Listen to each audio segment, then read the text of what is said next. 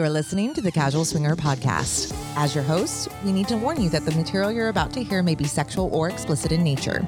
This podcast is intended for an adult audience. Now, we don't expect you to act like adults. What's the fun in that? We're a married couple living in Florida with over 13 years of experience in the lifestyle, and we take almost nothing seriously. Casual Swinger is a variety show, meaning we'll cover everything from music to events, travel, and even the occasional hilarious screw up. Our show is about entertainment. We're not licensed professionals, Had anything. and our stories, commentary, and guidance should not be confused with the opinions of a licensed professional. Now that you know, let's take those pants off and get comfy.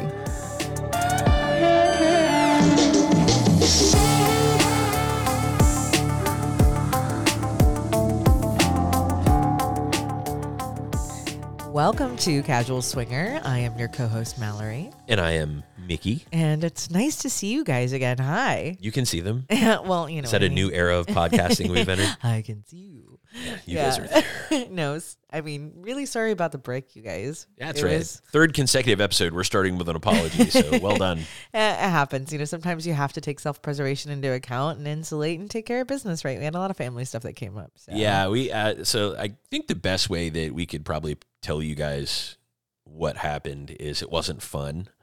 It wasn't exciting. It was extremely difficult. Uh, there was a lot of things going on, and something had to give. And so we never like showed up and told everybody goodbye because we didn't want to go away forever. We just had some shit to take care of. Yeah, it definitely took a lot longer to circle back than we had planned, but it is what it is, right? I think we we were experiencing things that most people unfortunately that go through, you know, as far as, you know, family and, and life goes. Yeah, So, no, yeah, so loss Anyway. and that kind of thing. But you know, Yeah. the thing of it is, and, and then I think when we got to the point where like okay, we're ready to come back, and then we had all these commitments, right? We had the Hedo trip, and we had 130 people with us Yeah. that we had to pay attention to and focus on. Mhm.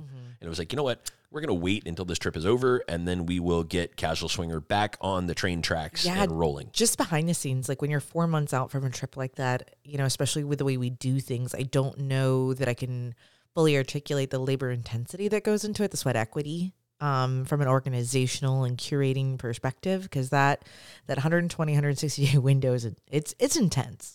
it, it's panic inducing, is what it is. um, yeah, yeah. I mean, it's all it's a big undertaking, anyways. I mean, Yeah. when you just look at it on its face, and then you add in all the the complexities that we tend to add to things because our we set the bar so high for ourselves. Yeah, that's the thing. This was our first Hedo trip, and, and we're gonna do we're gonna have a much larger conversation about we're this gonna later. we're so. gonna have an entire episode. The next episode is gonna cover this, and we actually have a special episode dedicated to the people that the people in it. It's I, I'm so fucking pumped about it. Yeah, it's going to be really good. I, I, well, spoiler alert, we know what's in the episode, so it's really good. Uh, Shocker. yeah, right. Stunning.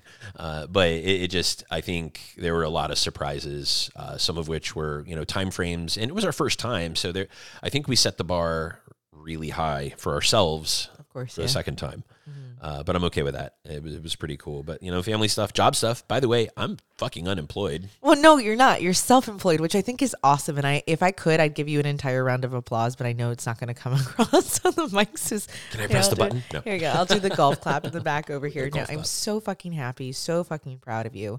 I think this new chapter in our lives, pun intended, um, is going to be absolutely incredible. I love the fact that we're betting on us, and I'm not scared to fail with you. And I, I know we're not planning to fail. I think we're going to succeed. I think our objectives are clear. I think the stars are aligned. I think it's it's going to be amazing.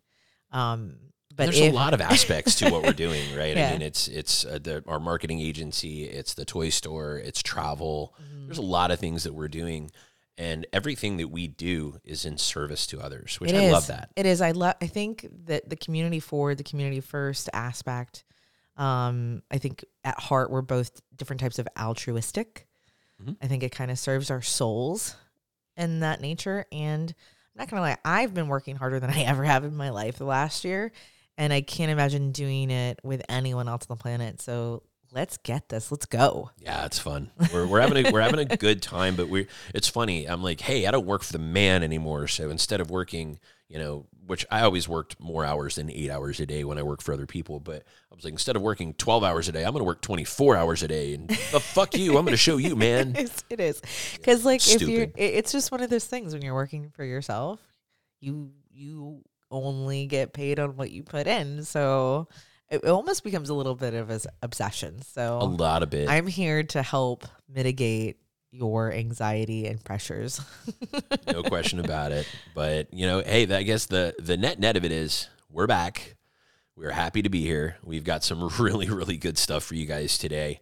Uh, I think you guys are going to absolutely love this episode. It is very much in the vein of who we are. Yeah, absolutely. I think it is it is a departure. I mean, it is not a lifestyle focused conversation, but it is ancillary or peripheral. How would you, phrase that? It could really be spun either way. Well, I would say that that spirits and alcohol. Firstly, you know, whiskey is is certainly uh, you know connected to casual swinger by hook or by crook forever. I know, right? Yeah, the whiskey tastings or cocktail, Yeah, you know, yeah, events. there's there's a lot of things that that that bind whiskey to us. And casual bar. It's a thing now. We're literally sitting in the casual bar right yeah, now, guys. which is cool. We're not in a little corner of the hovel that is ne- your former office, Which is now the stock room. It is the stock room, literally. I don't know how you make it to your desk now. So Barely. now I, I actually kind of love recording out here. So maybe maybe we should make this a thing. it is kind of cool to sit out here and record for you guys. And you know, the this episode is all whiskey. We're calling this episode a tale of two tails,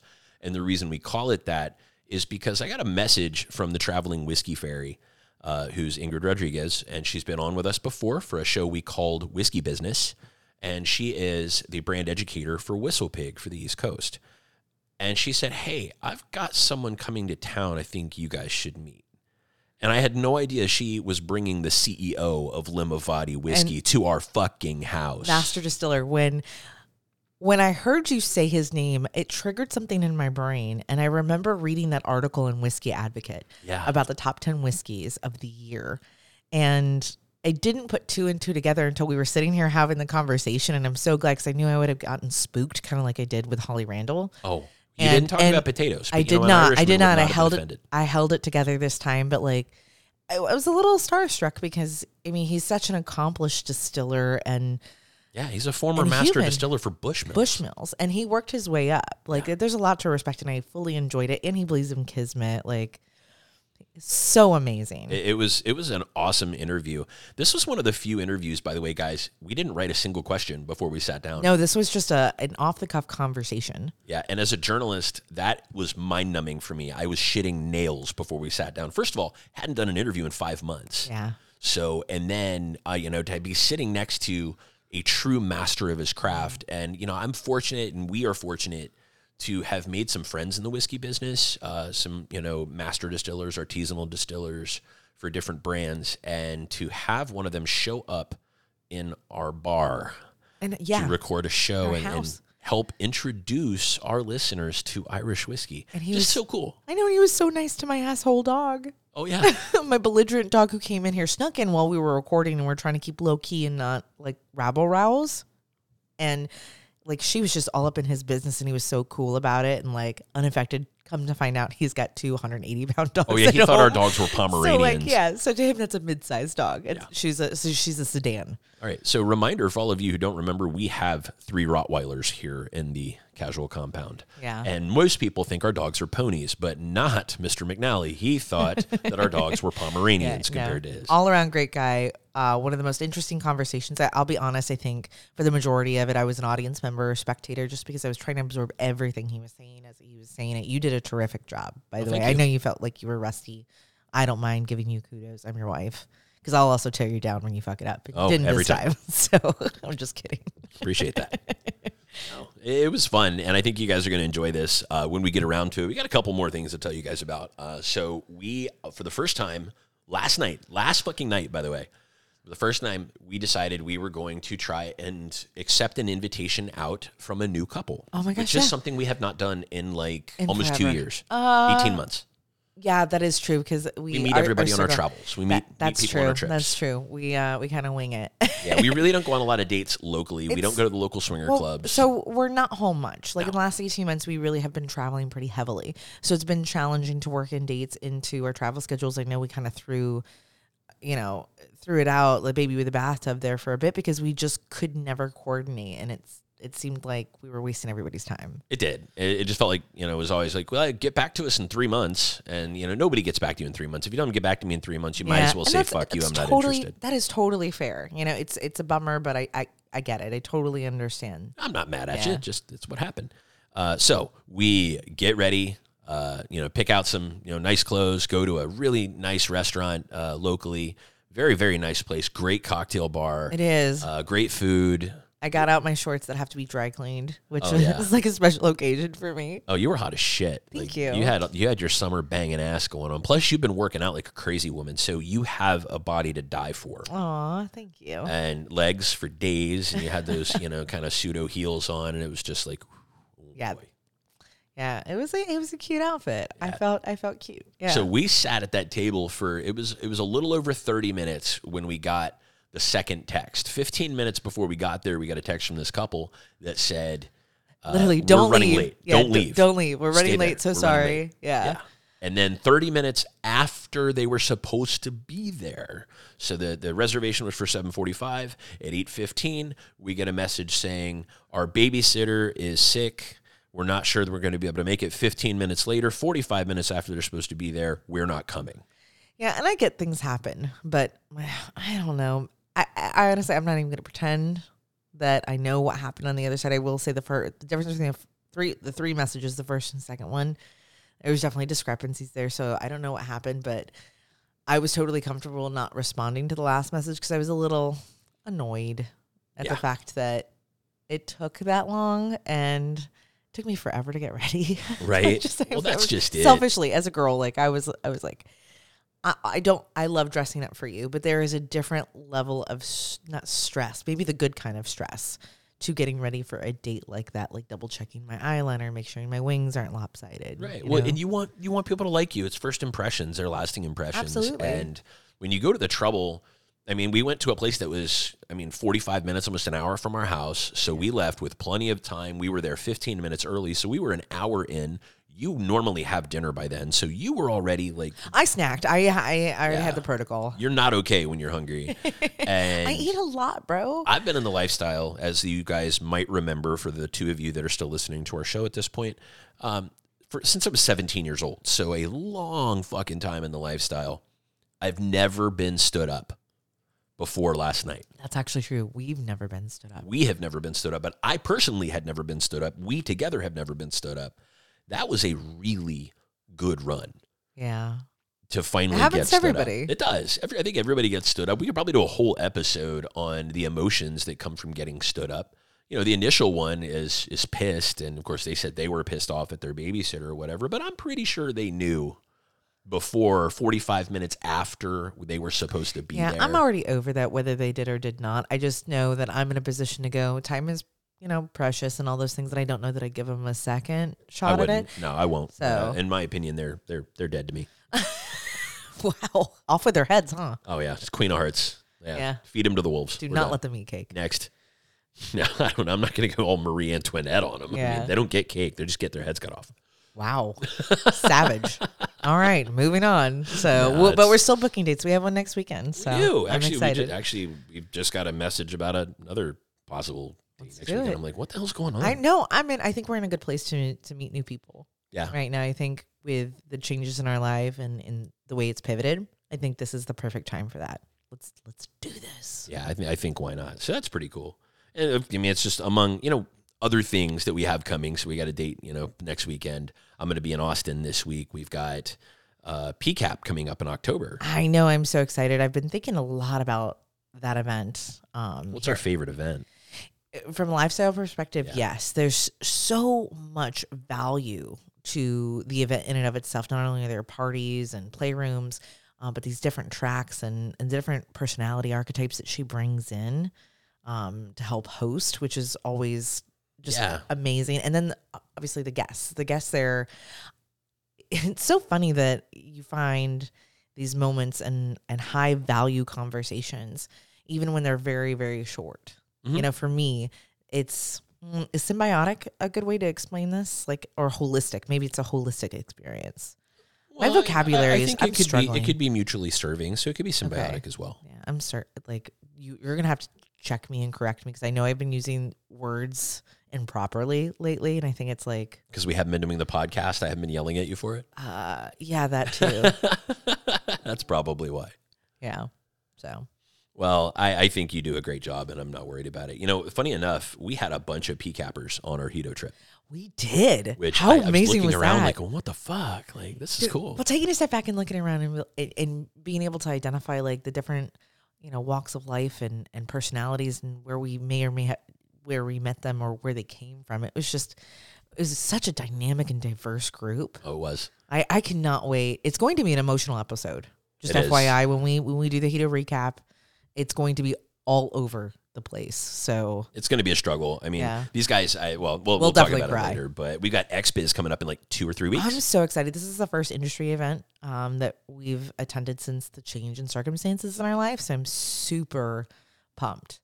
It looks a lot like a swinger party. When I look at the agenda, Yeah. like, the big Well- glow night and like a, they got theme nights and Yes. parties Yeah. and Well, and to be fair, like we've been in the corporate industry for a long time, and I think it's architected in such a way that we're very familiar well, it with looks it. like it's every just, other event I've ever been to with more just- tits. Exactly. It's just, uh, yeah. Yeah. It's More titties. Yeah.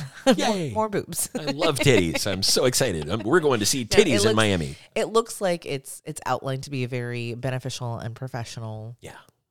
Believe it or yeah, I think you're right. I think we're going to get a lot out of it professionally. Maybe we won't. I don't know, but I hope I'm excited so. to go. Uh, it's a write off, so I hope we get something out of it. no, I, I think it's going to be great. I think maybe we can meet some other people that are on that side of our industry, right? Because I love the swinger community, the adult lifestyle community. I love serving that community. I think do there's a lot we can take away from an event like this and learn. And learning is, I think, one of the keys to life, right? Mm-hmm. Or living a happy life is always being open to learn more. Um, and, and servicing them through like the toy store, for example. Oh yeah, Yeah. Well, and the toy store is certainly part of why we're going to XBiz. But you know, the, I think the biggest difference for the adult creator community is that they're all out. Yeah. So in the lifestyle community, we deal with a lot of discretion and people with different sorts of jobs that can't be out in any capacity. And so to go to an event where everyone is out and I wouldn't proud- say everyone, but I think the majority of them are. oh are. the vast versus, majority, I would think. Versus the swinger community, Yeah. which most of them are not. Exactly. I think, uh, uh, yeah, it would be literally the mirror image, you know, where Yeah. these people are probably a little more, uh, Yeah. and, and you know what? To a certain extent, that may not jive with our style because while we're out, we're not overt or gratuitous about our behaviors, generally speaking. I'm going to go off the cuff here, and maybe you make a note of this, and I don't care if you keep this in this episode. Um, the difference between lifestyle and swinger. It's a conversation I had in the coffee date I had this week. Yeah. That, and I didn't dive deep into it with that person, but I think that there's a perspective when you use that nomenclature that changes how they view it. Interesting. So just throwing Well, that, that may be an, there. int- wait, what? How about that future episode coming? Courtesy of Mallory, everybody. Sorry, noodle. Lifestyle versus swinger. rando noodle at the wall. Oh, Bam. She just threw it at my forehead, just so you know. That's all right. We'll get back to that though. But yeah, we got XBiz coming up. Now, just after that, last weekend of May, FYI, we're going to be in Austin again. Oh, I cannot wait. First of all, I fucking love Texas, but I love it even more so because we get to see some of our most favorite people on the planet, Jay and Angie from Average Swingers, and we're Oh, going to their to charity bar crawl. And the list of people that we know and love that are coming just keeps growing. And, it does. And I'm super pumped. We got a bunch of our people from our Yeah. Hedo trip coming. There's a few other people we Peak can't talk about that are coming. Some Yes. PCAppers that are coming. Yeah. There's some surprise guests coming. I mean, it's it's gonna be fun. Yes. I'm really looking forward to it. That bar crawl, we did it a couple years ago. Uh, it was uh, what right after COVID, I think. Yeah, because Sixth Street was a ghost town. Yes. It was like crazy. Yeah. True story. I was it kinda- was it was so much fun though. I'm looking forward I to it. can't I cannot be around Jay and Angie and not have a good time. I love I- those humans. Jay, I, I've said this before, guys. Jay is one of my favorite human beings that walks this earth. Uh, he's the most emotionally intelligent person I've ever known. Uh, intellectually, he's dumb as a bag of hammers, but when it comes to his emotional, Wow. I'm kidding. He, You I'm- better he, he says awful things. step about off me my all the time. man.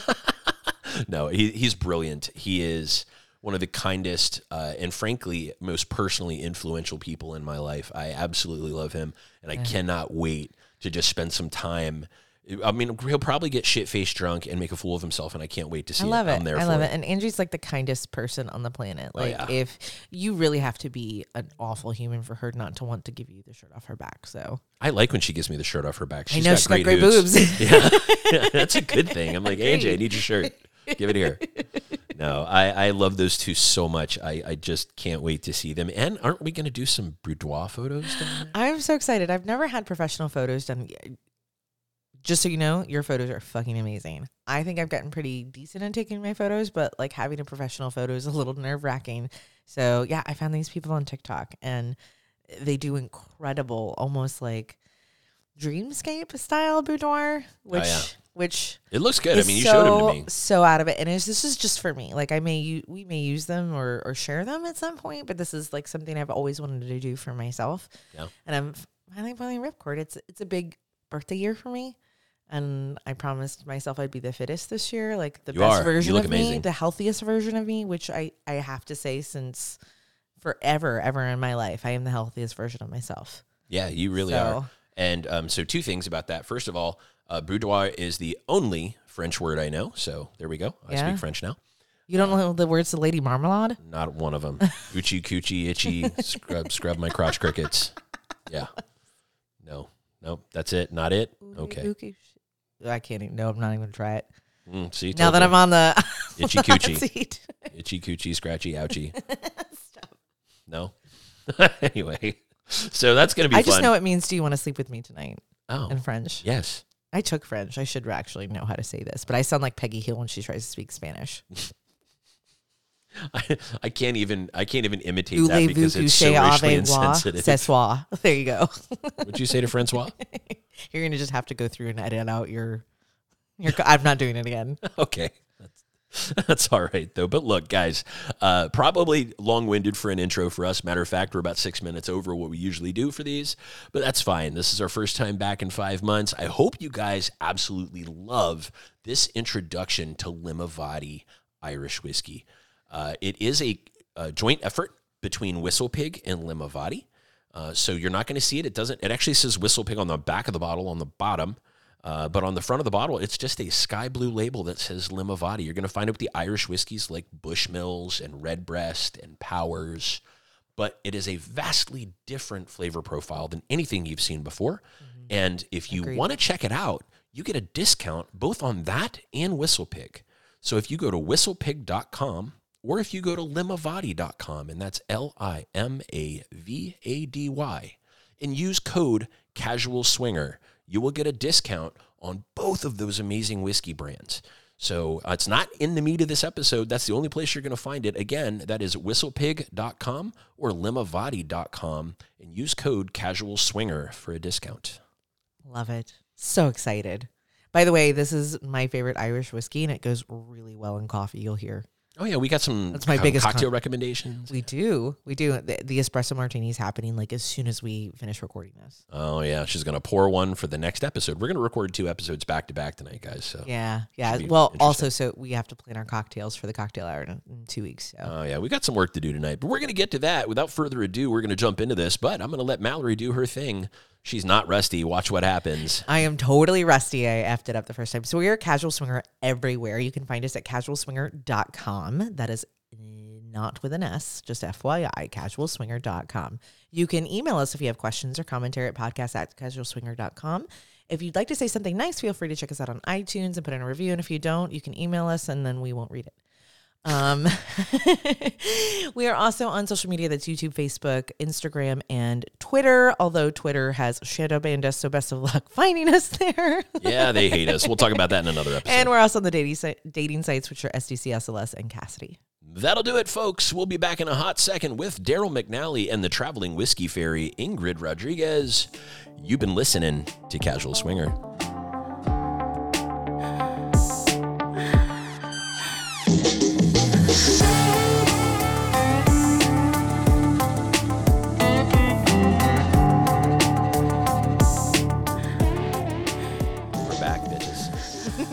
Feels good to be back. Again, Yes, this feels like deja vu. it, it is. Like Do- we're doing it again. is it are there like copyright issues if we use like the Welcome Back Kotter like the music? Welcome back, welcome back, welcome back. Yeah, I'm not singing. I don't No. want to kill the last two listeners we have left on this planet. Oh, well, one of them is probably one of our children because that's not inappropriate or uncomfortable at all. Mm, yeah, you just made it awkward. That's what I do. I'm not wearing pants. Actually, I am. Cool. I have six concussions. You guys are used to it by now. Hey, welcome back to Casual Swinger, everybody. My name's Mickey. And I'm Mallory, and I am gonna let everyone know that you did forget underwear this weekend. So I actually did not wear underwear all Yeah. weekend this weekend.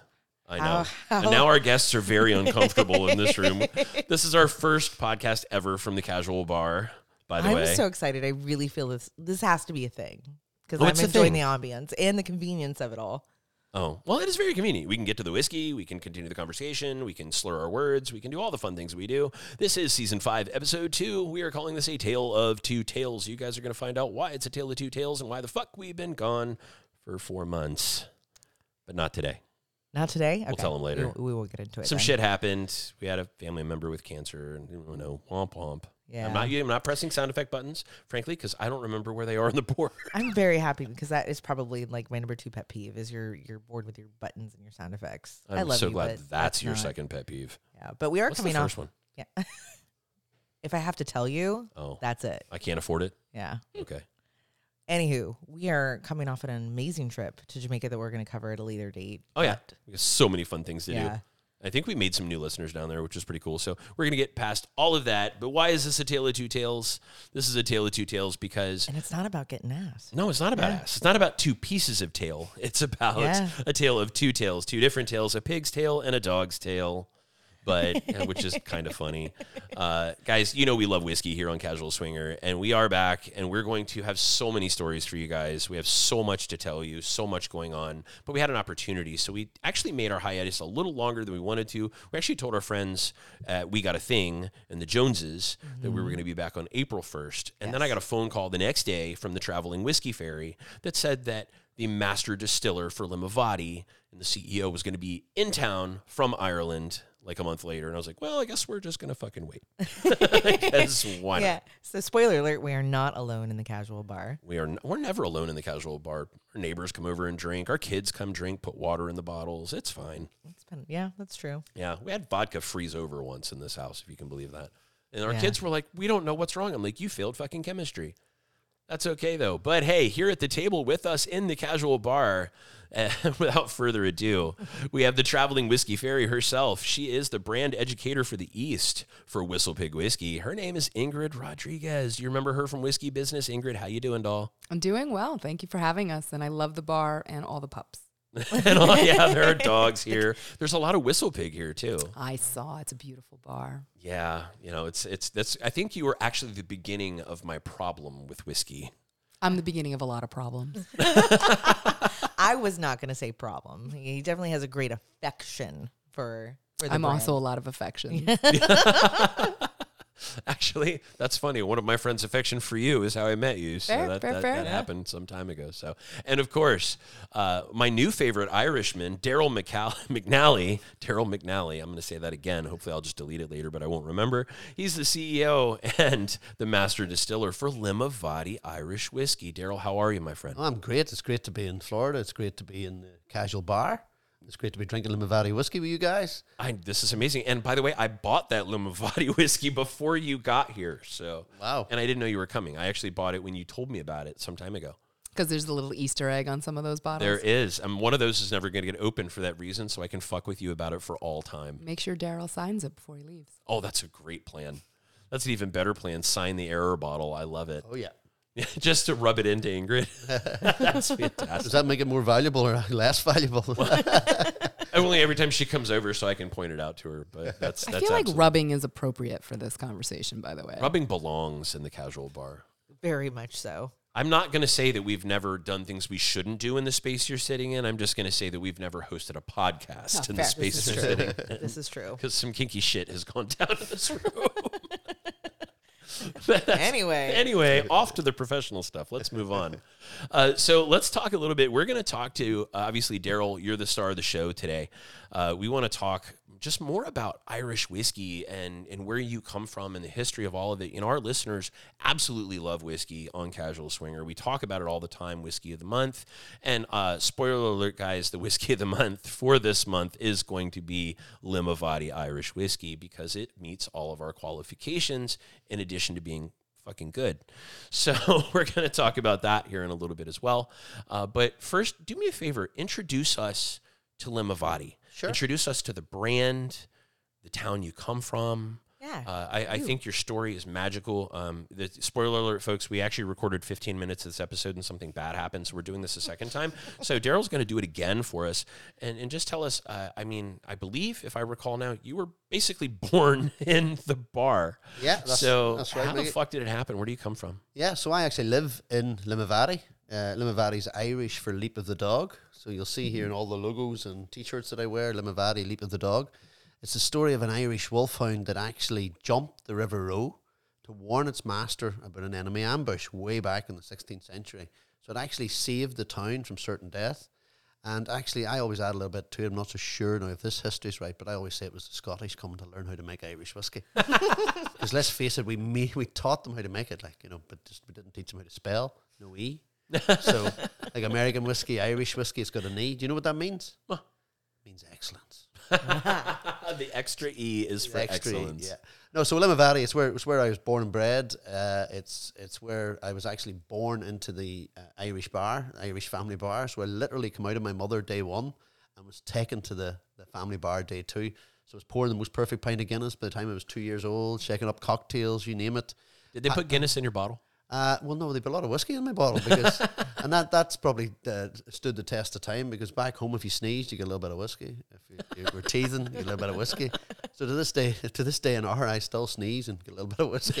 You know, so it's, it's one of those trials and tribulations of uh, becoming a master distiller in Ireland. So yeah, no, Limavady's got a great story. Um, I worked for Bushmills, worked for Bushmills when was part of Irish Distillers Pernod Ricard, worked for Bushmills when was part of Diageo. So worked for all the big the big guys, if you like. Then on the first of April, April Fool's Day, 2015, I was in. Uh, I was asked if I would build a distillery down in Dublin. So I built Dublin Liberties Distillery and launched the Dubliner, Dead Rabbit, and Dublin Liberties single malts. But there was just something not right, making something not right, Mal- Mallory. But just there was something just wasn't right. I had to do something different. So I was actually um, sitting in the local bar one Friday night, and a relative who was a district attorney from New York, a relative on my mother's side, the McLaughlins, actually came into the bar tracing her family tree. Us Irish are terrible. Like two generations, we haven't a clue who we are. but thank God we have some Irish in the US who come and trace their family tree. She says, uh, "Do you know that her family actually owned Limavady Distillery in 1880? So this was this really old Irish whiskey dating back to 1750. And my family on my mum's side, the McLaughlins, actually owned it in 1880. Now me and my brother both looked at each other as we were sort of playing pool and finishing off our, our whiskies, and the hairs in the back of the neck were standing up because here was me, master distiller at Bushmills, him one of the top distillers in Bushmills, and essentially only the two of in the two of us in the family. So you could almost say the the whiskey was running through the DNA, and we didn't even know about it. So from that day, I says, right, I'm going to get that brand. I'm going to buy Limavady back, whoever owns it, and I'm going to bring it back to life. Now, I'm not stupid because I've been in the business essentially 25 years. I, I know we needed a distribution partner. I know we needed somebody to get into the main distributors and all the different 32 states that we're in, plus we're in some control states as well. So Whistlepig actually contacted me.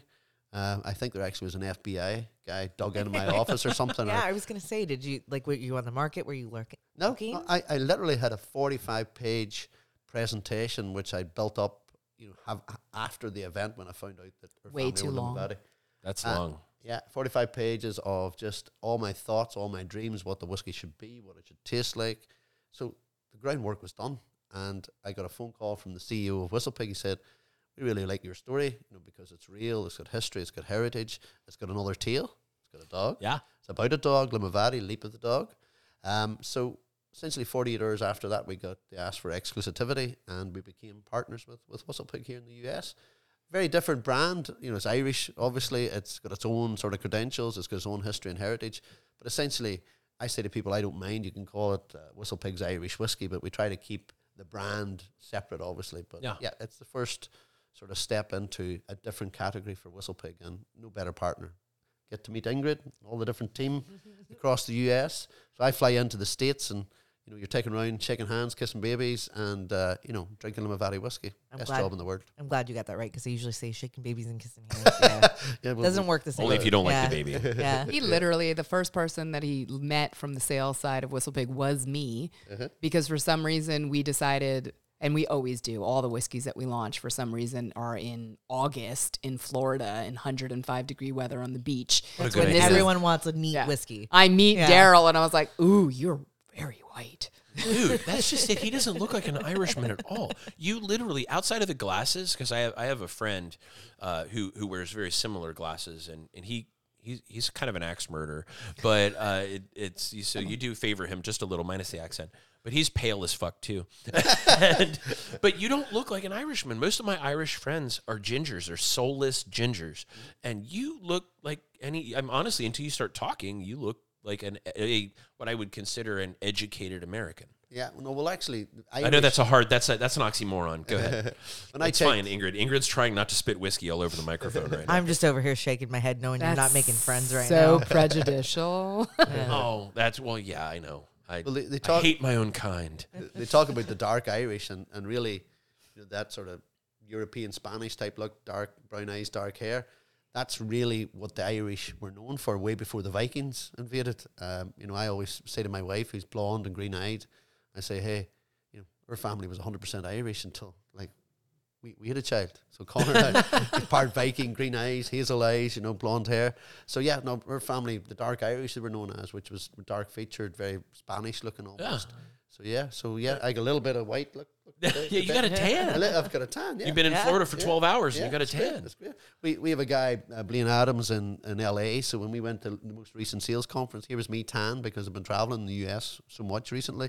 Here was me more tan, the Irish tan guy versus the LA LA tan whistle, guy. whi- whistle pig shirt, you know, sort of. Meanwhile, I'm the whitest Puerto Rican. He, he, he looks a little like Hubie, though. Oh, don't get me started. Yes, hundred Okay. percent. You know exactly what I'm talking Yes, about. you- okay. yeah. Yeah, and, and, and it's, He's- it's it's a good thing. He's, it's he's beloved. Like Yeah. he's he's one of our favorite humans. He's one of the smartest people I've ever known. He's, he's an absolutely brilliant human being, but he's a weirdo, and it's it's a great thing. There's a, fine line. there is. There's. He's um. He's not that very fine. very intelligent and an artist. And an artist. on top of it. Yeah, so. he, he makes some outlandish shit. As a matter of fact, there's a bottle that I keep whiskey in up there that has an octopus on it. He's the sculptor that made it. Wow. Yeah, uh, yeah. So he's he's very artistic and, and a creator. So mm-hmm. going back to talking about creation a little bit, you know, here on Casual Swinger, we talk a lot about the history mm-hmm. of whiskey, and the history of whiskey in the United States go, dates back to the early seventeen, excuse me, seventeen hundreds. It goes back way further. I mean, you just mentioned obviously. 1608, I believe. Yeah, yeah, yeah. Uh, so, how far back does it go in Ireland? How far back does Limavady go? It, well, just in your family. Let's just talk about your family, like Irish whiskey, because we like to think we made this shit. We talk about bourbon and Tennessee and corn and and what it takes to make a good, what it takes to make it whiskey, what it takes to make it bourbon. I think we're full of shit in this country. Well, tell us how wrong we are. No, well, Irish. I always say the Irish taught the Scotch, and obviously there's so many Irish come across to the US, so they, they brought their, their, their crafts, if you like, the distillation crafts from the Irish, um, when they when they came across in their masses here to the US.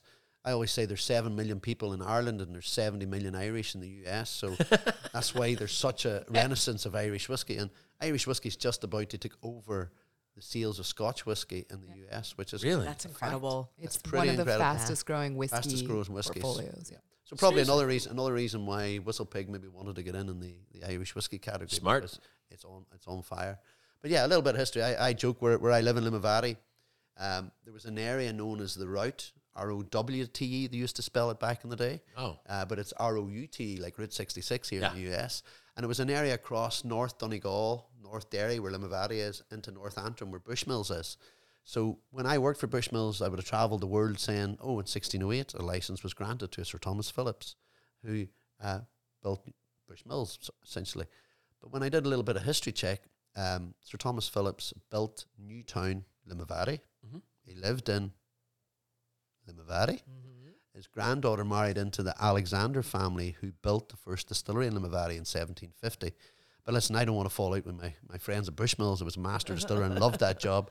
But all I'm saying is that, you know, Limavady's a damn old Irish whiskey. And therefore, if it's a damn old Irish whiskey, it's a damn old global old whiskey.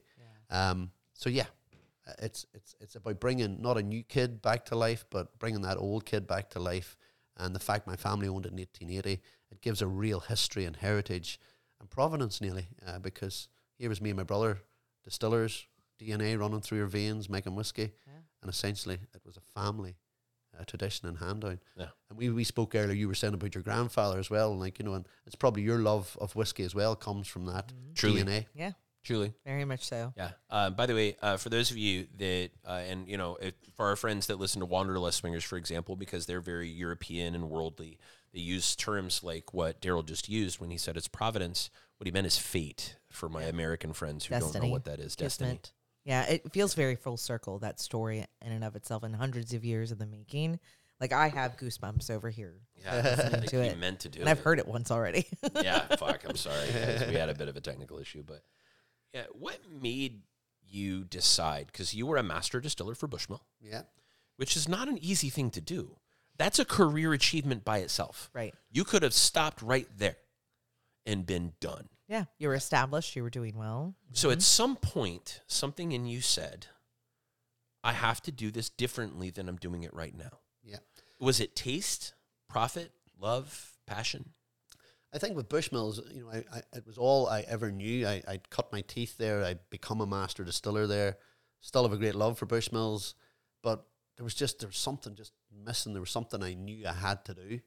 Um, I I wanted to build a distillery, so I got the opportunity to build Dublin Liberties Distillery uh, through through a company called Quintessential Brands in the UK.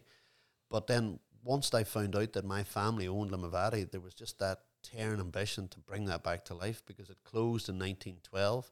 There was this huge renaissance of Irish whiskies. A lot of them new, a lot of them, you know, cool, maybe not so cool. But I wanted to just bring back that provenance. There was a paper article dating back to 1815, which I have at home, and it had Jameson, sort of Jameson whiskey, because Jameson was formed in 1780, and it also had Limavady malt whiskey.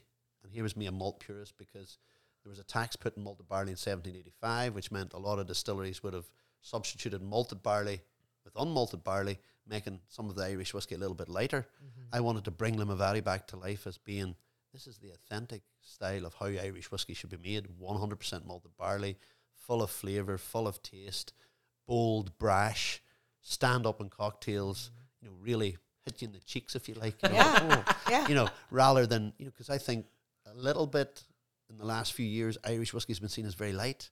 So mm-hmm. therefore, the consumer who loves that sort of bold, brash, rye, bourbon, you know, they're sort of feeling cheated a little bit with Irish whiskey. So I think with Limavady, when I brought it back to life again, we got eight in the Whiskey Advocate just before Christmas, eight eight whiskey in the world, which my God, that was like the Oscars for me. Like it, was, Yeah. it made it all worthwhile.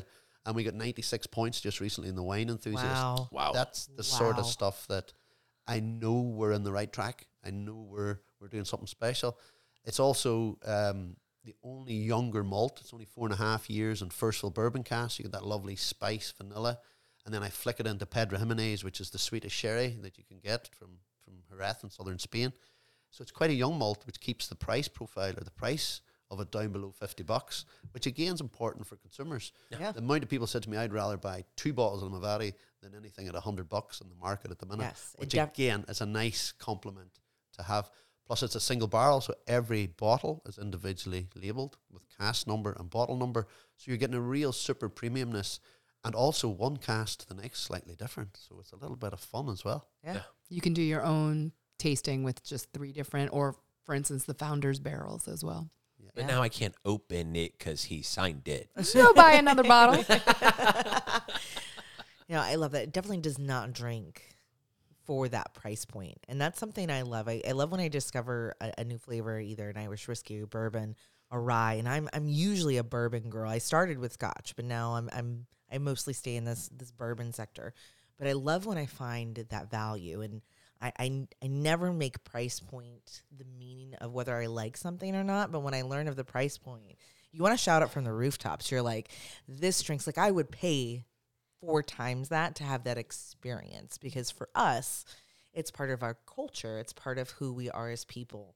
You know uh, we make jokes all the time. We're, we're drunks. We don't go to meetings because our meetings are here at the bar with our with our with our whiskey. Um, and I, I love that about the quality of the brand. And i said that the first time we tried it here the last time you were Yep. you were with us ingrid. Yeah. Yeah, it, and it was amazing. Obviously, uh, it, it was so much fun to have you guys here, and I was like, "This is one of the coolest Yeah. things we've ever done." Yeah. And then you had to go and make it cooler. Yeah. So thanks, Ingrid. yeah but it doesn't it You're tastes, welcome. it tastes like someone it was very purposefully made Yes. And there's a, there's a lot of bourbons out there that have great profiles, but they they're missing something. It's like when your grandmother cooks you a meal versus when you go to a restaurant, Oh, fair. Sure. right? And it's a lot of times I bring bottles home, and, and Mallory will look at me and go, "Hey, uh, how much was it?" And she knows that if it's above a per- certain price point, that it's going to gather dust in this bar, and she gets pissed at me about it. I get pissed. I just want to live life now. We can't take that with us when we're gone. so Right? yeah, I'm not I mean, giving it that to is my a ungrateful wonderful whistle pig collection. it is. It is. It's impressive, right? It doesn't suck. I mean- Talking about above price point. yeah. right. Well, there's my whistle pig collection right there, and they're all above price point. I know you drink most of that. So. I do. There's uh, several of them are open, but you know when we talk about some of this stuff, and Mallory just made a great point. You know that the price point is special. This is a forty nine ninety nine bottle retail, and obviously things vary up and down based on you know the American whiskey craze that we're going through today. Uh, and here on the show and in whiskey business, we had Ingrid on before, we talked about what makes a whiskey a whiskey or what makes a bourbon a bourbon, and that we have, you know, 25% corn or more corn, and then you have your rye levels and things like that. What makes Irish whiskey Irish whiskey other than the fact that you guys are making it in Ireland? What's different? About because a lot of these listeners have probably never tried an Irish whiskey. They see true. Bushmills, they see these scotches, the doers, and the things like that out there. They may not understand what they're buying and or why that flavor profile is so wildly different from a corn based or a rye based or a wheat based whiskey. What's different about Irish whiskey and why do you love it? Yeah, well, Irish whiskey, going back to the single malts, is 100% malted barley for Limavady, but other Irish whiskies will have a, a mixed mash bill of malted and unmalted barley. You always need, there's a bit of a technical bit, so nobody fall asleep here. So uh, a, a malted barley has a, has a nat- natural enzyme in it, which actually helps break down the sugars during the mashing process. So mm-hmm. you need malted barley as part of the mash bill.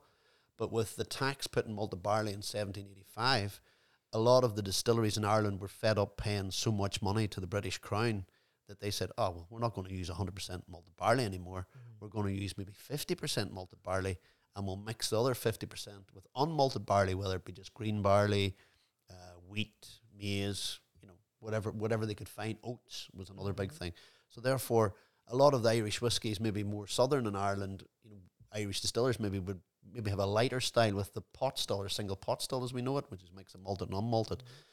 I at Limavady wanted to stay true to the sort of authentic, old, traditional, one hundred percent uh, mash bill malted barley. The crown thanks you. Yeah, yeah. we stayed we stayed true to the crown. You know, we just we just hid in other ways. You know, there were where I lived in uh, a little place called Magilligan, just outside Limavady. There was something like two hundred illicit stills around the mountain called Binevenagh, which Ingrid you got to see when we were we were back home. So that's really where, where our farm is, where we're building the distillery. So we're looking right up at Binevenagh Mountain, where the Game of Thrones was actually filmed. Oh, Oh, shit. wow. There's a lot of Yeah. the Game of Thrones. It's when the Dothraki come round the mountain uh, to the, the when the uh, dragon had landed there. That's actually out the back of my garden no kidding. because my mum actually says, "What's all these signs? G O T got got what? Got what? I don't get it." She says, "I don't get it." I says, "No, it's, it's Game of Thrones." And I went into made the awful mistake of trying to explain to my mum Game of Thrones. Long conversation, Uh, wasn't it? She goes, "I'm no further forward, Darryl." And I go, "Okay, just leave it. Just Yeah. leave it. We'll get you a wee whiskey. Yeah. Get you a whiskey, mum. Don't worry." Well, Daenerys is related to Ingrid. She's the mother of cats. definitely, definitely. Uh, really funny. We were actually in Ireland last year with a bunch of bartenders for a Limavady competition that we did, and they took us to the hedges, which are very popular in the Game of Thrones. And our tour guide was laughing because she said, I couldn't watch Game of Thrones because so many of my friends were extras in the movie, uh, in the show, that it legitimately just threw me off. Like, I'd be like, oh, look, that's Danny. Why is Danny dying in Game of Thrones? the zombie It broke, ate it broke the illusion Yeah, for you. she's yeah. like, this isn't fun anymore. That's hilarious. No, so where, where we live and where, where the distillery will be in Limavady, it's such a beautiful part of, of the north of Ireland. So if you ever get a chance to go there, it's uh, it, it is truly mm. truly magnificent. So so yeah, so the bar I was born into, Ingrid wants me to make sure and say this. So when I Great. when I was born into the bar, it wasn't known as the Blazing Saddles. It was actually called the Mallard, as in after the Mallard Duck, because there was a lot of ducks that flew around there. So it was the uh-huh. Mallard They Bar. named a bar after ducks. Yeah, so there's a there's a breed of duck called the mallard. Yeah. Uh-huh. yeah.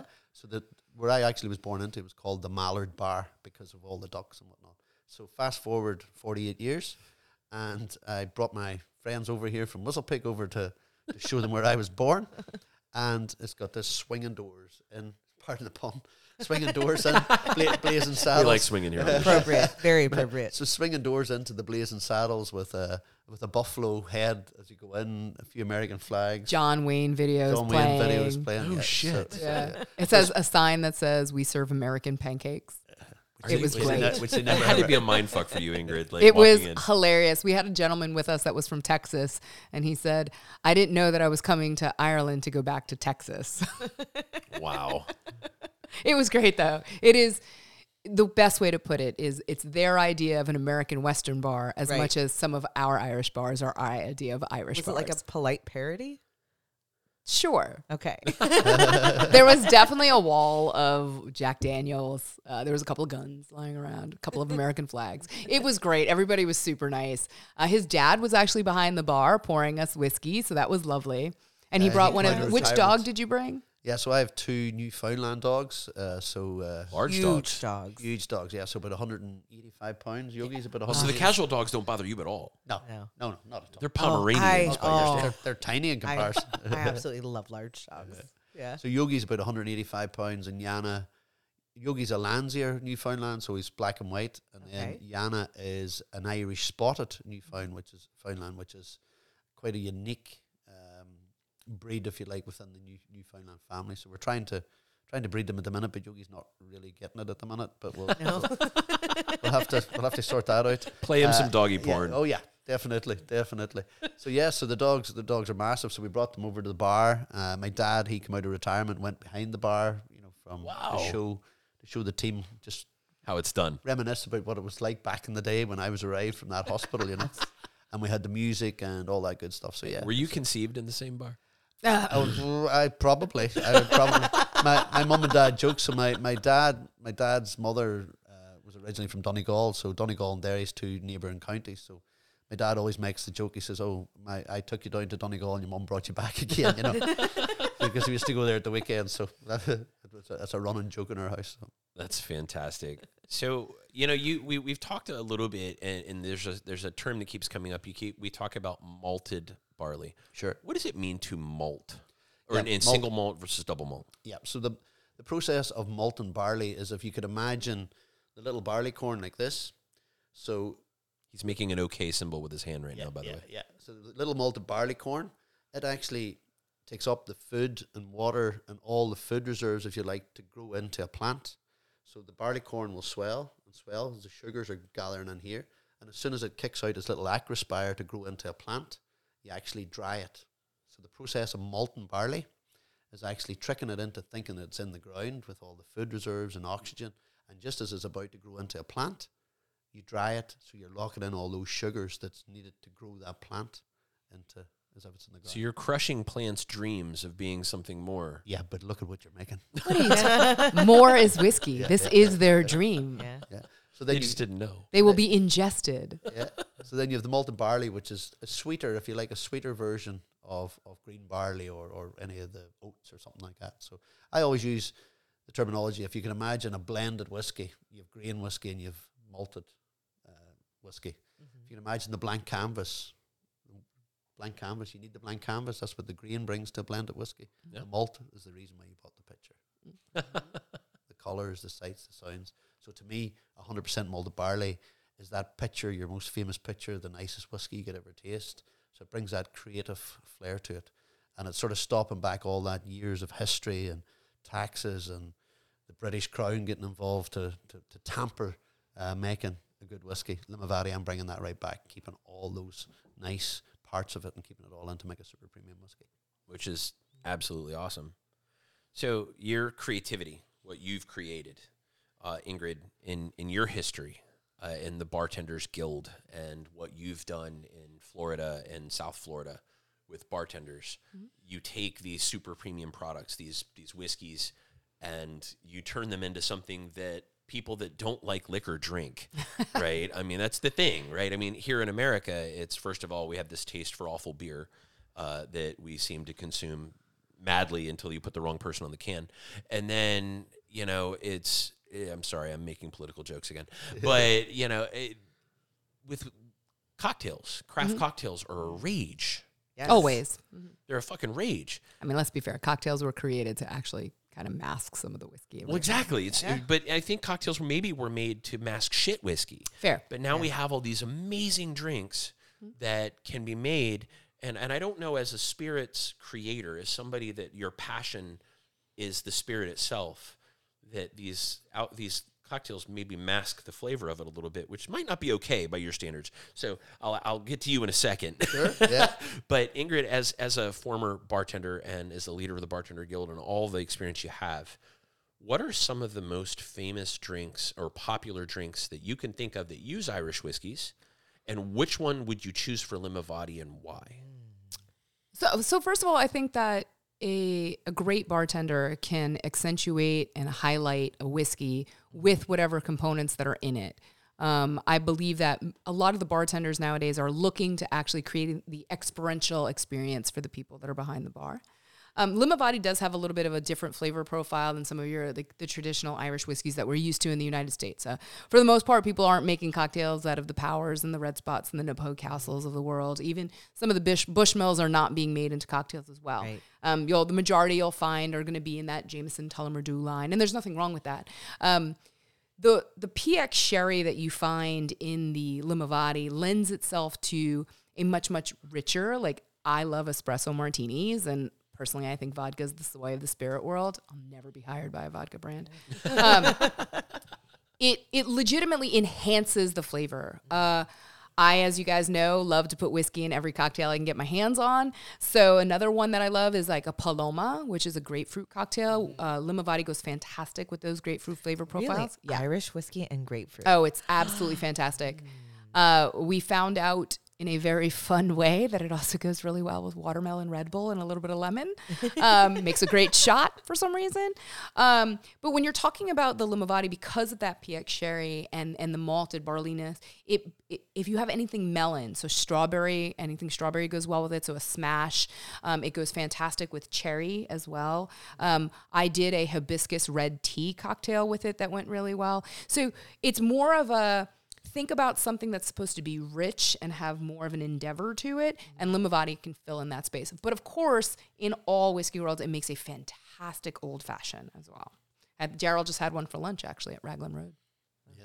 That's a, that's No kidding. no kid. Yep. I could have had two.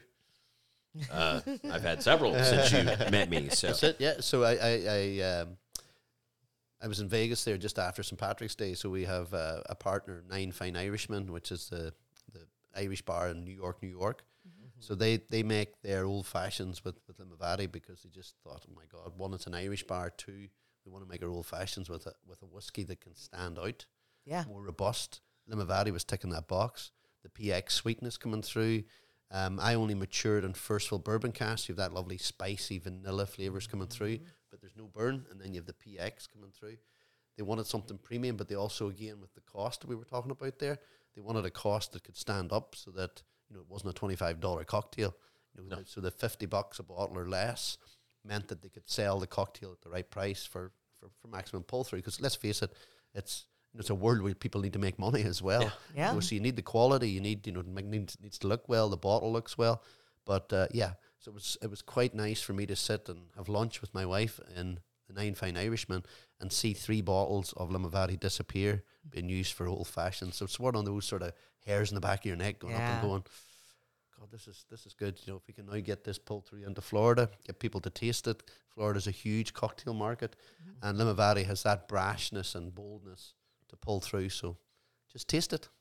That That's so all I can say. liquor to lips is the challenge in spirits marketing. Sips to lips, yeah. Yeah. I would say also for those of you that are interested in cocktails, uh, if you go to our, the, the website limavady.com, there is an entire section of recipes. Um, and we encourage you when you're sitting at home, you'd be surprised what's in your refrigerator that can make a great cocktail. Feel free to play around, use different sugars, different honeys, whatever you have. Um, but I will tell you, for the most part, you're going to end up with coffee.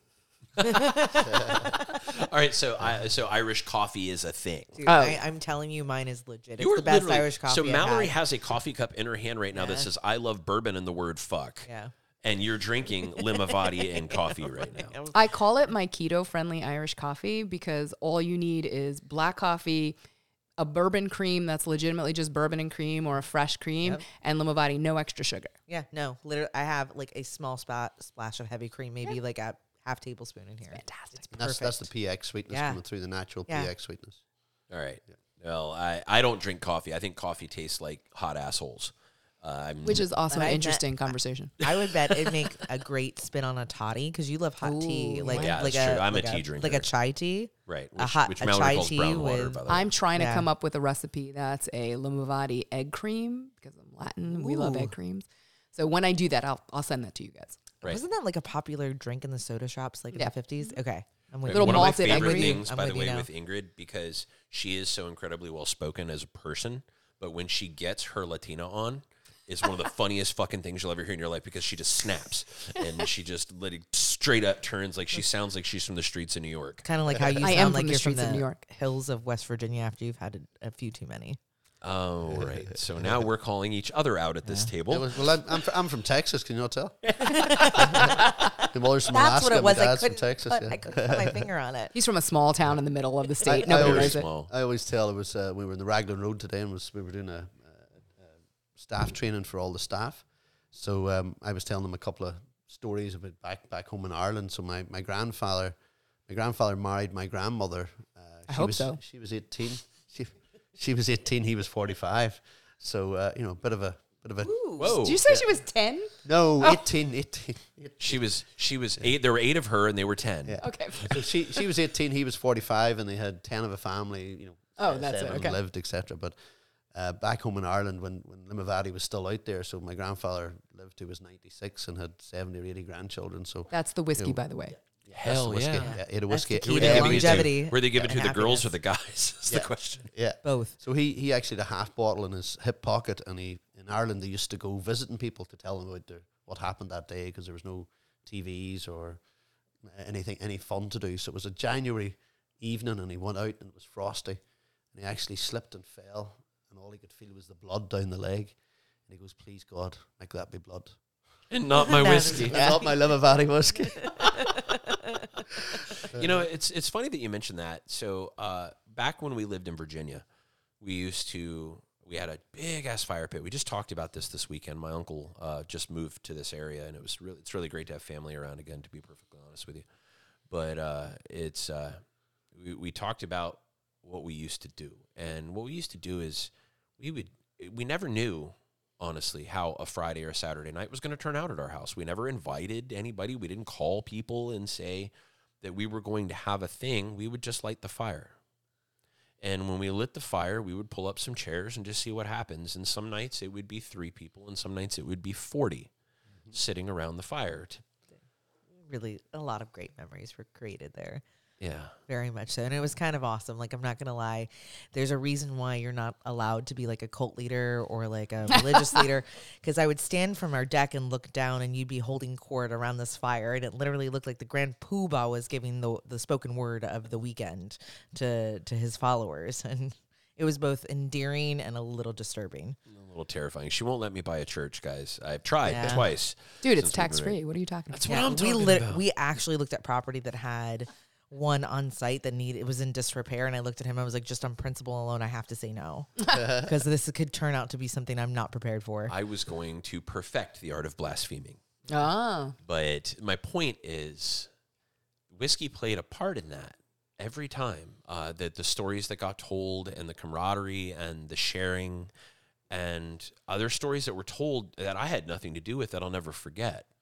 And I think it's pretty amazing that, that you you're sitting here telling me stories about your grandfather, your great grandfather. And as I told you when we first met, my grandfather was a moonshiner, my great grandfather was a moonshiner, and the stories that I heard with and we were jars because as as Mallory so softly pointed out, you know, mountains of West Virginia, uh, that's where we were. And these stories and the fire pits and the piles of wood and I mean, my job when I was young was to carry the wood, which sucks, by the way. That's the worst part about having a still anywhere near you is having to feed the fucker all night long, right? Keep that temperature up. temperature's yeah, got to yeah. stay the same. You can't, it can't be too hot. It can't get cold, mm-hmm. Right? Because the mash has to stay a uniform temperature at all times. and uh, and this is not stuff we've ever covered with you guys here on the show. If you guys ever come to one of our whiskey tastings and you want to hear how the sausage is made, I'm happy to explain it to you. Uh, but me to explain it now would make poor Darryl go to sleep because he knows how to make whiskey. Uh, but it's so cool to hear that all the way across the pond, it's the same thing. Yeah. It's it's about family and stories and history and passion and love. Uh, and and now for you, it's a business, Yeah. but it's a business that's born of those things. Yeah, absolutely. It's been handed down from one generation to the next. So, like as you were saying, your grandfather there, moonshiner. You know, it's about every good distiller, moonshiner, poaching maker. It's all about handing that art of distillation because that's what it is—an art of distillation. Yeah. Distillation. The meaning of distillation is separating a liquid with different boiling points to separate the liquids with different boiling points. So we have methanol, which boils off at 21 uh, degrees Celsius, so it goes right up the still straight away and out. So somebody goes, but how many members of the alcohol family is there? There's ethanol, there's butanol, there's isoamyl alcohol, there's propanol. And it's about getting the right levels of each of those members of the family without making anybody blind. and Good also point. Locking in enough ethanol to make them happy, but still maintaining those little bits of all the other members of the alcohol family to give that taste, you know, the esters, the ethers, the, the acetaldehydes, all those flavors that you want to keep in there But not taste like metal. and not taste like metal or Yeah. sulfur or anything like that. So if the art of distillation is one thing, then the, the blending or the, the cask maturation is just a, it's just an art in itself. Yeah. So with Limavady, we only use first of all bourbon cask, so you have maximum spice vanilla, then you put it into PX. So again, it's those sort of years of knowing what works on paper. I kept Limavady in the sort of the drawing room, if you like, or the Yeah. off office hidden so that nobody else would get it. And I knew this was going to work on paper. And then when you get the accolades of eighth with Whiskey Advocate and 96 points with Wine Enthusiast, Behind Mallory right now, it's- by the way. Yeah, on that. is it? Yeah. Yeah. Yes. That that's what makes it all worthwhile. That's what makes it just makes it all worthwhile. And as well as that, getting to meet good people, getting to, to work with good people, and yeah, just to, to, to be able to bring Limavady back to life for the family, so they can stop haunting me. You know what I mean? To He stop said wa- haunting, not humping, folks. haunting, haunting. it's that Irish accents has got me into a lot of bother. right. well, hey, girls love Irish accents here in America. This is true. You're a popular guy. Uh, you did. We talked about something here, and, and uh, you know we're we're coming toward the the last quarter of this conversation, uh, and the last thing before lips that a whiskey ever really sees is the barrel. So uh, Ingrid mentioned a little while ago uh, PX sherry, but we didn't talk about what it is. So here in America, when we make whiskey or bourbon, it spends at least a portion of its life, unless it's a blend or it's a finished whiskey, in white charred white oak American barrels. That's how we make American whiskey or American bourbon. Containers. All right. Sorry, I'm a stickler. Ingrid can't help but correct me, folks. It's I always love fun it. when she's around. I'm so glad I'm not the only one in the room. It's- I said it when she got here that she was going to correct me. Remember when I said she was going to Yep. correct me eventually? It happens. All right. So, uh, but my point is that not all whiskeys or, or not all not all spirits are aged the same way, and, and we've used PX sherry a couple of times. Tell us what you age your whiskey in and why and what it does, because w- and Ingrid is famous for this. I've said it a few times since then. So we made her famous for it because I call her out every time we do. The wood does the work. What wood do you use and why? Yeah, well, the, the definition of maturation or the definition uh, of using wood to mature your spirit is um, casks of American oak or European oak of less than 700 litres in size, matured for a minimum of three years before you can actually call an Irish whiskey Irish whiskey. Before that, it's a spirit. Yeah. So that's been three years. Yep. So the, in the the, the legal definition, I think it's the 1981 Irish Whiskey Act, uh, is that containers or oak barrels of less than 700 litres in size, matured for a minimum of three years, then you can officially call it an Irish whiskey. So with with Limavady, it's 100% malted barley. It's in a cask of less than 700 litres because it's a 200 litre. It's an American barrel that comes across the pond. It's been used for one cycle of bourbon or rye. So we, we actually buy it then from a company called Kelvin Cooperage in Kentucky. Uh, we ship it across. We will use it only once for four and a half years. We'll mature the Limavady from spirit to, to four and a half year old whiskey. We'll then take it out of the first fill bourbon and finish it in Pedro Ximénez. So I have a company I deal with in Spain called Antonio Páez Lobato. Uh, it would be a company I would have dealt with when I worked for Irish Distillers back in the day. So it's very similar to the cask that's used for Redbreast. Um, so I get them to get me a PX, which is Pedro Ximénez. So there's I think five different versions of sherry. So there's Fino, which is a dry sherry, Amontillado, uh, Oloroso, which most distilleries will use Oloroso. Then you have a cream sherry, and then the very top of that list is Pedro Ximénez, which is the sweetest of sweet. It's almost like a treacle, if you like. You put it in vanilla ice cream, Yeah. and it's almost like you know it's it's something you would put as a dessert. So I get the um, Bodega in Jerez to get really really old uh, European oak casks, so there's not too much wood coming through them, and I get them to re-season with Pedro Ximénez for two two and a half years, which gives that really really sweet uh, taste profile, which we can pull out then from the Limavady in the finish. So the finish of Limavady is a very short three four months, maximum six months, but it gives that lovely flavor profile that you get when you taste Limavady, that sweetness, dark summer fruits, Wow. all that good. So it's a mix American oak, European oak, PX finish, done. There's a lesson. In So you Sherry. move you move your liquid around a lot. Yeah. You do. I mean, that's this is an art. Mm-hmm. oh yeah, oh yeah. That's and there's a lot, of, lot of Irish whiskies out there that just they use generic bourbon first fill or second fill or third fill. So the whiskey has become a little bit generic, whereas I wanted to have a bit of a sort of a hit of that PX just to make it that slightly different. And when, if you taste Limavady against other single malts or other blended whiskies of the similar age, they just don't compare. No. That PX just pulls pulls out that sweetness. Mhm. Yep, it's definitely a standout. Definitely on on the much sweeter side. Mm-hmm. Very, very cool. What? So a lot of American whiskey. I mean, looking at the wall behind you, I have everything from three year, uh, which would be the burning chair, for example, and they call it burning chair for a reason because it burns your soul when you drink it. uh, but uh, there's there's you know, quite a few others up there that go all the way up to twenty three year. Why have age statements become all the rage and? Irish whiskey seems to be a NAS from start to finish. No one really talks about it. What is what is the value in age, and where is the sweet spot in your opinion? Yeah, well, I think Irish whiskey has been so successful; it's grown at double-digit growth. So if you sort of look back and how we would plan that as master distillers, maybe 10, 15 years ago, we weren't laying down enough stocks. So therefore, now there's not a lot of aged Irish whiskey about. So we have had to get a little bit more creative in getting that sort of similar taste profile. So with Limavady, the PX is sort of makes it taste a lot older than it actually is because mm-hmm. essentially it's four and a half, five years old single malt. Good for the price, you know, keeps it below the 50 bucks as we spoke about earlier. But it tastes quality. There's quality there. There's sweetness, there's depth, there's character. We don't have much age whiskey in Ireland.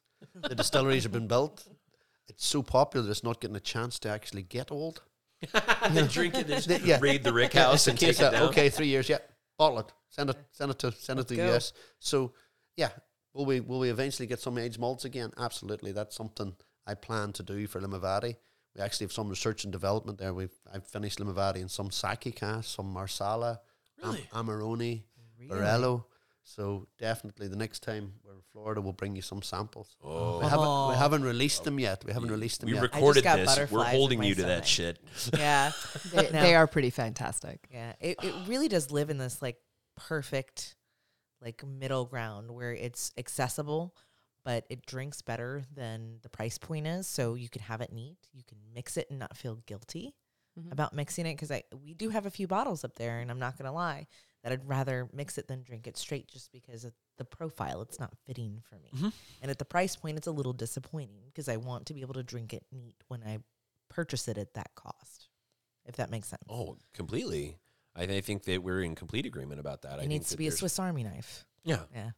Um, I would like to point out something about the comment that you just made. So, so I always say that age doesn't mean a whiskey is better. It just actually means that it's older. Um, and depending on what that mash bill is and that base bill is, will depend on how it actually bleeds out that barrel. Um, some people like things that are over oaked, some people don't.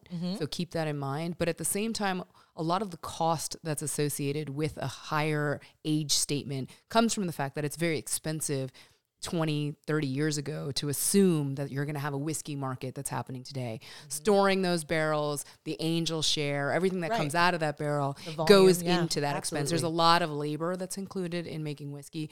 So when you're talking about these 18 and of course whistlepig has some age or older age statements but when you're talking about this whiskey there's so much care that's taken in those barrels to make sure there's still a product that exists that that care costs at the end of it so when you're talking expense that's where that comes from but it doesn't necessarily mean that that whiskey is going to be better for your palate which is huge. Now, there are other factors about whiskey. Now, Ingrid, I know that there are things I can get away with saying that you can't. fair Uh, I say a lot of shit that make you. I've saw, I've seen you blush. Which, if you can make a Hispanic girl blush, you're doing good work.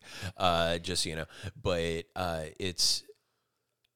I see a lot of people that look at the color of a whiskey and they try to decide whether it's good whiskey or not based on its color because people have never seen food coloring or caramel before. I guess. fair Uh, do you believe that in that as whiskey ages, and because I mean I'm looking at a 23 year bottle right now, which is one of my prized possessions, that's practically tar. I mean, it's been it, it's the last thing that came out of that fucking barrel before dirt, right? I mean, there's just nothing left, and I think it's amazing to to own, but I don't know that it's the most amazing thing to drink. So it goes back to exactly what I said. Like the so the color is coming off the barrel. Um, obviously, if you char a barrel and you're Right. putting the wood into it, the longer it sits there, the more it's going to pull from that barrel. Sure, and it depends on the level of char. Absolutely. all those other And- And it's first yeah. use as well because First if you're, use, using sec- Virgin Yeah. American, Yeah. Yeah, you know you're going to get a lot more Yeah. flavors and colors coming from something that's been used before. Because when we bring the cast to Ireland, they've had one cycle of bourbon through. At them, so least it one, sucked yeah. all the, you know, the the color and that orangey burnt sort of Yep. yeah. flavors that you get in bourbons and rye. So What's left after that? no, you're still the first fill A lighter still- burnt yeah, just a, orange. light, a lighter burnt orange, yeah. Yeah. Yeah. And then a B two, as we say, which is, is one time used in, uh, you know, for Irish, be slightly lighter because then a lot of blending takes part even within single malts, where you have bourbon first fill, bourbon second fill, bourbon third fill, sherry first fill, sherry second fill, and you mix them all together in the right proportions. Still a single malt, but you're mixing different qualities of casks and whiskey all together to get this flavor. With Limavady, we don't do that because every cask is bottled individually. Mhm. So therefore, you get slight differences between one cask and the other. But sure, that's half the fun of it. yeah. and and also color color is deceiving. Um, so it goes back to what I said. Like everything is personal palate, right?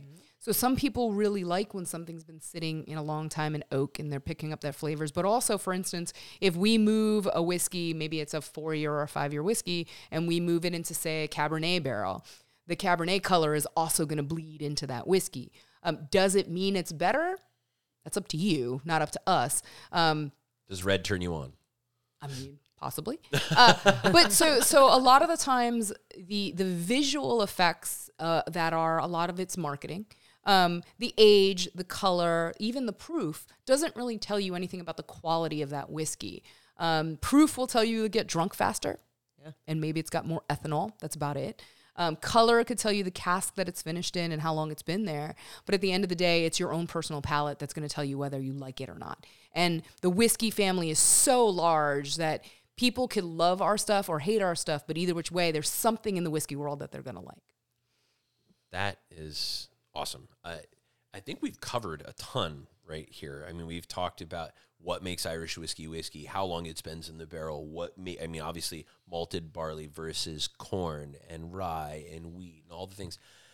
Is there anything, Mallory, you can think of we haven't really covered? I mean, I, I love this shit, by the way. This is like, to me, this is just sitting around the table with four Yeah. people that are friends that love Yeah. whiskey talking, which is cool. we always talk about like we're top of the funnel and, and we do this in, in pretty much any subject we cover especially on the show Introduce so you. if i were to drink irish whiskey specifically Limavady for the first time brand new to it on my palate how would you recommend i drink it and, and be feel free to give me one or two different examples Yeah, I think I think the best way is to try it with one cube of ice.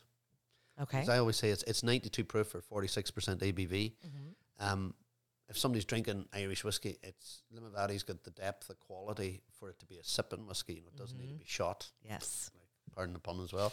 uh, the um, so yeah, Limavady, sip it. Let let the ice melt. I like whiskey a little bit cooler. Don't let the ice cube melt completely. Just let it like open the whiskey up. Uh, Yep. You know, and you'll see actually the, the water, if you like, sort of almost layering through the fusel oils of the whiskey. Mm-hmm. Sip it then, and don't let the ice cube melt completely because then you've gone too far and made it a little bit too watery for my my liking. Mm-hmm. That'll give you the characteristics of the whiskey. You'll get the spice, you'll get the vanilla, you'll get the, the almost like a little bit of chili in the tongue. You'll get the PX sweetness. Mm-hmm. You'll get the maltiness up here, Yeah. and then you'll get the no burn. So you're absolutely balanced the whole way down, no burn whatsoever, and you'll get a robust, beautiful whiskey. That uh, yeah, I I actually feel like doing a toast now. Can I do Oh, a are we gonna do toast? Oh, I have to do it. Do you want a love cheeky it. toast? I, I have to do this one. Oh My- yeah. My wife will kill me, so sorry, Colette. Uh, so four things an Irishman loves to do. Here's to cheating. Here's to stealing. Here's to fighting. And here's to drinking. If you're going to cheat, make sure you cheat death. If you're going to steal, make sure you steal your sweetheart's heart away.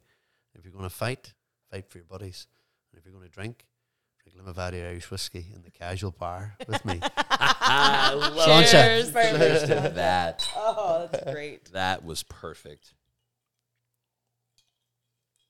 Oh my gosh, that is delicious. Yeah. I do love it. Limavady's going in the casual cocktail for sure. Oh yeah, it'll be there. We're doing that in just a couple of weeks here for some folks. So I'm going to ask you uh, one last question before Sure. we uh, check out here today. A lot of the folks we've met in the whiskey business are chemists. Classically trained. I mean, you know, scholars Yeah. of chemistry. But I've met other people, and I have the feeling I know which one you are already. but I've I've met other people who were just born to distill. Yeah. And they picked up the chemistry along the way. Well, that's, that's exactly, I'm the latter. I was going to say, which one are you? Yeah. And My- do you think there's a difference? Do you think that something is lost in translation when we make this science and not passion? Yeah. So I, I actually, when I was doing my A levels, which is your equivalent of like you're leaving before you go to college or university, mm-hmm. I studied the three sciences. And somehow, I, I don't care what anybody says, you don't know exactly what you want to be when you're 18 years old. You're still sort of thinking and learning and finding your way. So I did the three sciences. I was going to go into medicine, I was going to go into pharmacy, going to go into biochemistry, which would have been, you know, pretty close to what mm-hmm. it's all about. Somehow I got disillusioned in my last year sort of high school, if you like, or grammar school. And I says to hell this, I'm just gonna I'm just gonna go through clear and go to university and do accountancy and corporate financial management. So Wow. I took a bit of a head stammer, I think. Yeah. But I thought it would buy me three years of finding myself again, sort of growing from a boy into a man and sort of thinking, right, okay, what I really, really want to do here. So I went down, I right, I'm going to become an investment banker because I'm going to make loads of money, going to be getting into projects, getting into really. So I did accountancy and corporate financial management, come back, started to started to go into practice to do accountancy, and I go, oh god, this is boring. This is just not me. Where's that little lad that was born into that bar shaking cocktails at the age of was three? This is not my personality. So I actually got a job at Bushmills. I th- then did a chartered in purchasing and supply, which actually got me the job at Bushmills, buying bottles and caps and labels and corks and setting up the supply chain function for an Irish whiskey distillery. Then I got bitten with the bug of the process of making whiskey.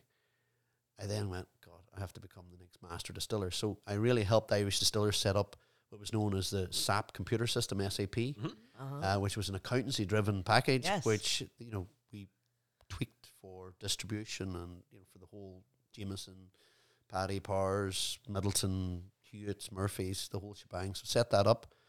And the production director actually called me into the office one day, and I actually was going, "Oh my god!" Because if you're called into the production director's office, it usually means that this is your last day working. oh no. So uh, he goes, "Listen, thank you very much for doing the job. You get married. You get married in 1998. You came down and you worked for us down in Dublin, so you're away from the family, and we want to we want to repay you. Pick a job." So he's expecting me to say head of the site for this, and I go, "I want to be the next master distiller at Bushmills," which meant me then going and doing a degree in distilling. So after degree in accountancy and corporate financial management, another degree in the charter to purchase and supply, I eventually then went and did a degree in um, through the Institute of Brewing and Distilling, which is a degree in distilling.